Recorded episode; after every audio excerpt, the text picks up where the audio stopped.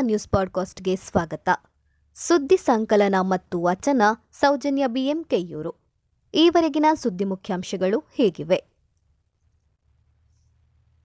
Aero India ಎರಡ್ ಸಾವಿರದ ಇಪ್ಪತ್ತ ಮೂರು ಕಾರ್ಯಕ್ರಮಕ್ಕೆ ಪ್ರಧಾನಿ ಮೋದಿ ಚಾಲನೆ. ಬೆಂಗಳೂರಿನಲ್ಲಿ ಫೆಬ್ರವರಿ ಹದಿಮೂರರಿಂದ ಹದಿನೇಳರ ತನಕ ನಡೆಯಲಿರುವ ಏರೋ ಇಂಡಿಯಾ ವೈಮಾನಿಕ ಪ್ರದರ್ಶನದ ಉದ್ಘಾಟನೆಯನ್ನ ಪ್ರಧಾನಿ ನರೇಂದ್ರ ಮೋದಿಯವರು ಮಾಡಲಿದ್ದಾರೆ. ಕಾರ್ಯಕ್ರಮದ ಪ್ರಯುಕ್ತ ಪ್ರಧಾನಿ ಮೋದಿ ವಿಶೇಷ ಹೆಲಿಕಾಪ್ಟರ್ನಲ್ಲಿ ಇಂದು ಸಂಜೆ ಬೆಂಗಳೂರು ತಲುಪಿ ರಾಜಭವನದಲ್ಲಿ ವಾಸ್ತವ್ಯ ಹೂಡಲಿದ್ದಾರೆ. ಕಾರ್ಯಕ್ರಮದಲ್ಲಿ ರಕ್ಷಣಾ ಸಚಿವ ರಾಜನಾಥ್ ಸಿಂಗ್, ಸಿಎಂ ಬಸವರಾಜ ಬೊಮ್ಮಾಯಿ ಭಾಗಿಯಾಗಲಿದ್ದಾರೆ. ಪ್ರದರ್ಶನದಲ್ಲಿ ತಪಸ್ ಬಿಎಚ್ ಇನ್ನೂರ ಒಂದು ಮಾನವರಹಿತ ವಿಮಾನವು ತನ್ನ ಸಾಮರ್ಥ್ಯವನ್ನು ಪ್ರದರ್ಶಿಸಲಿದೆ.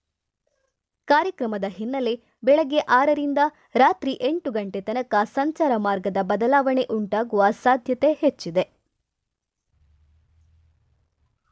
ಮೆಟ್ಟಿಲುಗಳ ನೆರವಿಲ್ಲದೆ ಬರೋಬ್ಬರಿ ಸಾವಿರದ ಏಳ್ನೂರು ಅಡಿ ಎತ್ತರದ ಗಡಾಯಿಕಲ್ಲು ಏರಿದ ಕೋತಿರಾಜ್.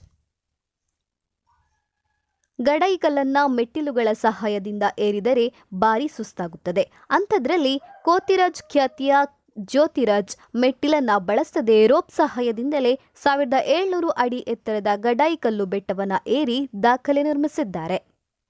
ಸುಮಾರು ಒಂದೂವರೆ ವರ್ಷದ ವಿಶ್ರಾಂತಿ ಬಳಿಕ ಈ ಸಾಹಸವನ್ನ ಮಾಡಿದ್ದಾರೆ. ಇದಕ್ಕಾಗಿ ಕಳೆದ ಎರಡು ದಿನಗಳಿಂದ ಗಡಾಯಿಕಲ್ಲಿಗೆ ಭೇಟಿ ನೀಡಿ ಪರಿಶೀಲನೆಯನ್ನ ಕೈಗೊಂಡಿದ್ದರು.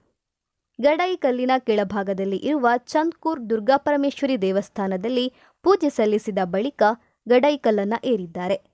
ರಾಕ್ ಕ್ಲೈಂಬಿಂಗ್ ಫೌಂಡೇಶನ್ ಸ್ಥಾಪನೆಯ ಉದ್ದೇಶ ಹೊಂದಿರುವ ಇವರು ನಾಡಿನಾದ್ಯಂತ ತಿರುಗುತ್ತಾ ಸಾಹಸ ಮಾಡುವ ಗುರಿಯನ್ನ ಹೊಂದಿದ್ದಾರೆ.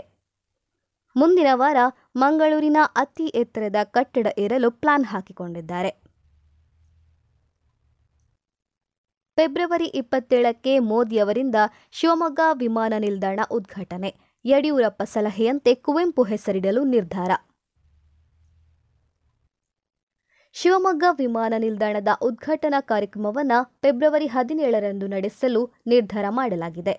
ಮಾಜಿ ಸಿಎಂ ಹಾಗೂ ಬಿಜೆಪಿ ಕೇಂದ್ರ ಸಂಸದೀಯ ಸದಸ್ಯ ಬಿಎಸ್ ಯಡಿಯೂರಪ್ಪ ಅವರ ಸಲಹೆಯಂತೆ ವಿಮಾನ ನಿಲ್ದಾಣಕ್ಕೆ ಜ್ಞಾನಪೀಠ ಪ್ರಶಸ್ತಿ ಪುರಸ್ಕೃತ ಶ್ರೇಷ್ಠ ಕವಿ ಕುವೆಂಪುರವರ ಹೆಸರನ್ನು ನಾಮಕರಣ ಮಾಡಲು ನಿರ್ಧರಿಸಲಾಗಿದೆ. ಈ ವಿಚಾರವನ್ನು ಬಿಎಸ್ ಯಡಿಯೂರಪ್ಪ ಸ್ಪಷ್ಟಪಡಿಸಿದ್ದು, ಪ್ರಧಾನಿ ಮೋದಿಯವರಿಂದ ನೂತನ ವಿಮಾನ ನಿಲ್ದಾಣ ಉದ್ಘಾಟನೆಗೊಳ್ಳಲಿದೆ ಎಂದಿದ್ದಾರೆ. ಇದನ್ನ ಪ್ರಧಾನಿ ಕಾರ್ಯಾಲಯ ಕೂಡ ಖಚಿತಪಡಿಸಿದೆ. ದೇಶದಲ್ಲೇ ಅತಿ ವೇಗವಾಗಿ ನಾಲ್ಕುನೂರ ಇಪ್ಪತ್ನಾಲ್ಕು ಕೋಟಿ ರೂಪಾಯಿ ವೆಚ್ಚದಲ್ಲಿ ನಿರ್ಮಾಣಗೊಂಡ ವಿಮಾನ ನಿಲ್ದಾಣ ಇದಾಗಿದೆ. ಅತಿ ಉದ್ದದ ರನ್ವೇ, ವಿಮಾನ ಇಳಿಸುವ ವ್ಯವಸ್ಥೆ, ಸುಸಜ್ಜಿತ ಕಟ್ಟಡ, ವ್ಯವಸ್ಥಿತ ಟರ್ಮಿನಲ್ ಸೇರಿದಂತೆ ಅನೇಕ ರೀತಿಯ ಸೌಲಭ್ಯಗಳನ್ನು ವಿಮಾನ ನಿಲ್ದಾಣವು ಒಳಗೊಂಡಿದೆ. ಸಿಎಂ ಬೊಮ್ಮಾಯಿ ವಿಮಾನ ನಿಲ್ದಾಣಕ್ಕೆ ಯಡಿಯೂರಪ್ಪನವರ ಹೆಸರನ್ನ ಇಡಲು ಘೋಷಿಸಿದ್ದರು. ಆದರೆ ಬಿಎಸ್ವೈ ಕುವೆಂಪು ಹೆಸರನ್ನ ಸೂಚಿಸಿ ಅದನ್ನೇ ಅಂತಿಮಗೊಳಿಸಿದ್ದಾರೆ. ದಕ್ಷಿಣ ಕನ್ನಡದವರು ಬ್ಯಾಂಕ್ ಕಟ್ಟಿ ಬೆಳೆಸಿದರು ಗುಜರಾತಿನವರು ನುಂಗಿ ನೀರು ಕುಡಿದರು ಎಂದು ಟ್ವೀಟ್ ಮಾಡಿದ ಸಿದ್ದರಾಮಯ್ಯ.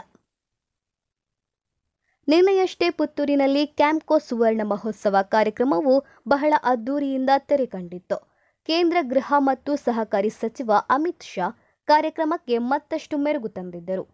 ಕಾರ್ಯಕ್ರಮದಲ್ಲಿ ಮಾತನಾಡುತ್ತಾ ಅಮಿತ್ ಶಾ, ನೀವು ಇಲ್ಲಿ ಬೆಳೆದ ಅಡಿಕೆಯನ್ನ ನಾವು ಗುಜರಾತಿನಲ್ಲಿ ತಿನ್ನುತ್ತಿದ್ದೇವೆ ಎಂದಿದ್ದರು.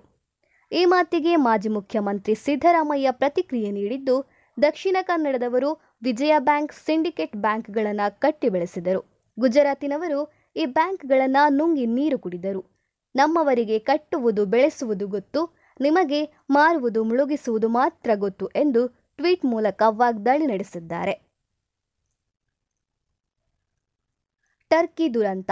ಐದು ದಿನಗಳ ನಂತರ ಅವಶೇಷಗಳ ಅಡಿಯಿಂದ ಬದುಕುಳಿದ ಪುಟಾಣಿ. ಟರ್ಕಿಯಲ್ಲಿ ಸಂಭವಿಸಿದ ಭೀಕರ ಭೂಕಂಪದಿಂದಾಗಿ ಅಲ್ಲಿನ ಸ್ಥಿತಿ ಬಹಳ ದಾರುಣವಾಗಿದೆ.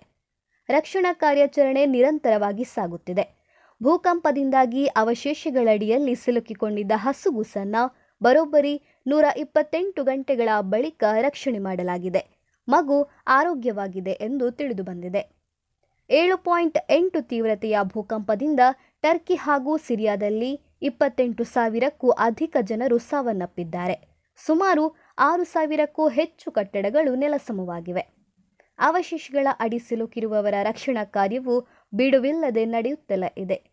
ರಕ್ಷಣಾ ಕಾರ್ಯಾಚರಣೆಯಲ್ಲಿ ಐದು ದಿನಗಳ ಬಳಿಕ ಎರಡು ತಿಂಗಳ ಹಸುಗೂಸು ಸೇರಿದಂತೆ ಎರಡು ವರ್ಷದ ಬಾಲಕಿ, ಆರು ತಿಂಗಳ ಗರ್ಭಿಣಿ, ಎಪ್ಪತ್ತು ವರ್ಷ ಪ್ರಾಯದ ವೃದ್ಧೆಯನ್ನ ರಕ್ಷಣೆ ಮಾಡಲಾಗಿತ್ತು. ನೂರ ನಾಲ್ಕು ಗಂಟೆಗಳ ಬಳಿಕ ರಕ್ಷಿಸಲಾದ ನಲವತ್ತು ವರ್ಷದ ಮಹಿಳೆಯು ಆಸ್ಪತ್ರೆಯಲ್ಲಿ ಮೃತಪಟ್ಟಿದ್ದಾರೆ ಎಂದು ತಿಳಿದುಬಂದಿದೆ ಫೆಬ್ರವರಿ ಹದಿಮೂರರಿಂದ ಹತ್ತೊಂಬತ್ತರ ತನಕ ಪ್ರಸಿದ್ಧ ಮುಜಂಗಾವು ಜಾತ್ರೆ. ಕುಂಬಳೆ ಸೀಮೆಯ ಪುರಾತನ ಸುಪ್ರಸಿದ್ಧ ನಾಲ್ಕು ದೇವಸ್ಥಾನಗಳಲ್ಲಿ ಒಂದಾಗಿರುವ ಮುಜಂಗಾವು ಶ್ರೀ ಪಾರ್ಥಸಾರಥಿ ದೇವಸ್ಥಾನದ ವಾರ್ಷಿಕ ಜಾತ್ರಾ ಮಹೋತ್ಸವವು ಫೆಬ್ರವರಿ ಹದಿಮೂರರಿಂದ ಹತ್ತೊಂಬತ್ತರ ತನಕ ಧಾರ್ಮಿಕ ಹಾಗೂ ಸಾಂಸ್ಕೃತಿಕ ಕಾರ್ಯಕ್ರಮಗಳೊಂದಿಗೆ ನಡೆಯಲಿದೆ.